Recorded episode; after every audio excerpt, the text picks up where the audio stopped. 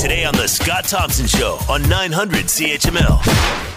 Sean O'Shea is with us, consumer reporter, Global News. He's on the line now. How much feedback are you getting on this?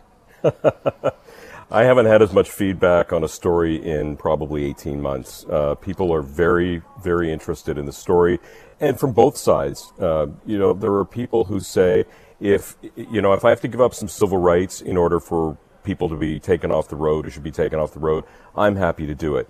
Um, and I'm hearing from a lot of police officers and former police officers who believe this is all fear mongering. And though the majority of people are saying, look, it's one thing to ask people to provide a, a roadside sample.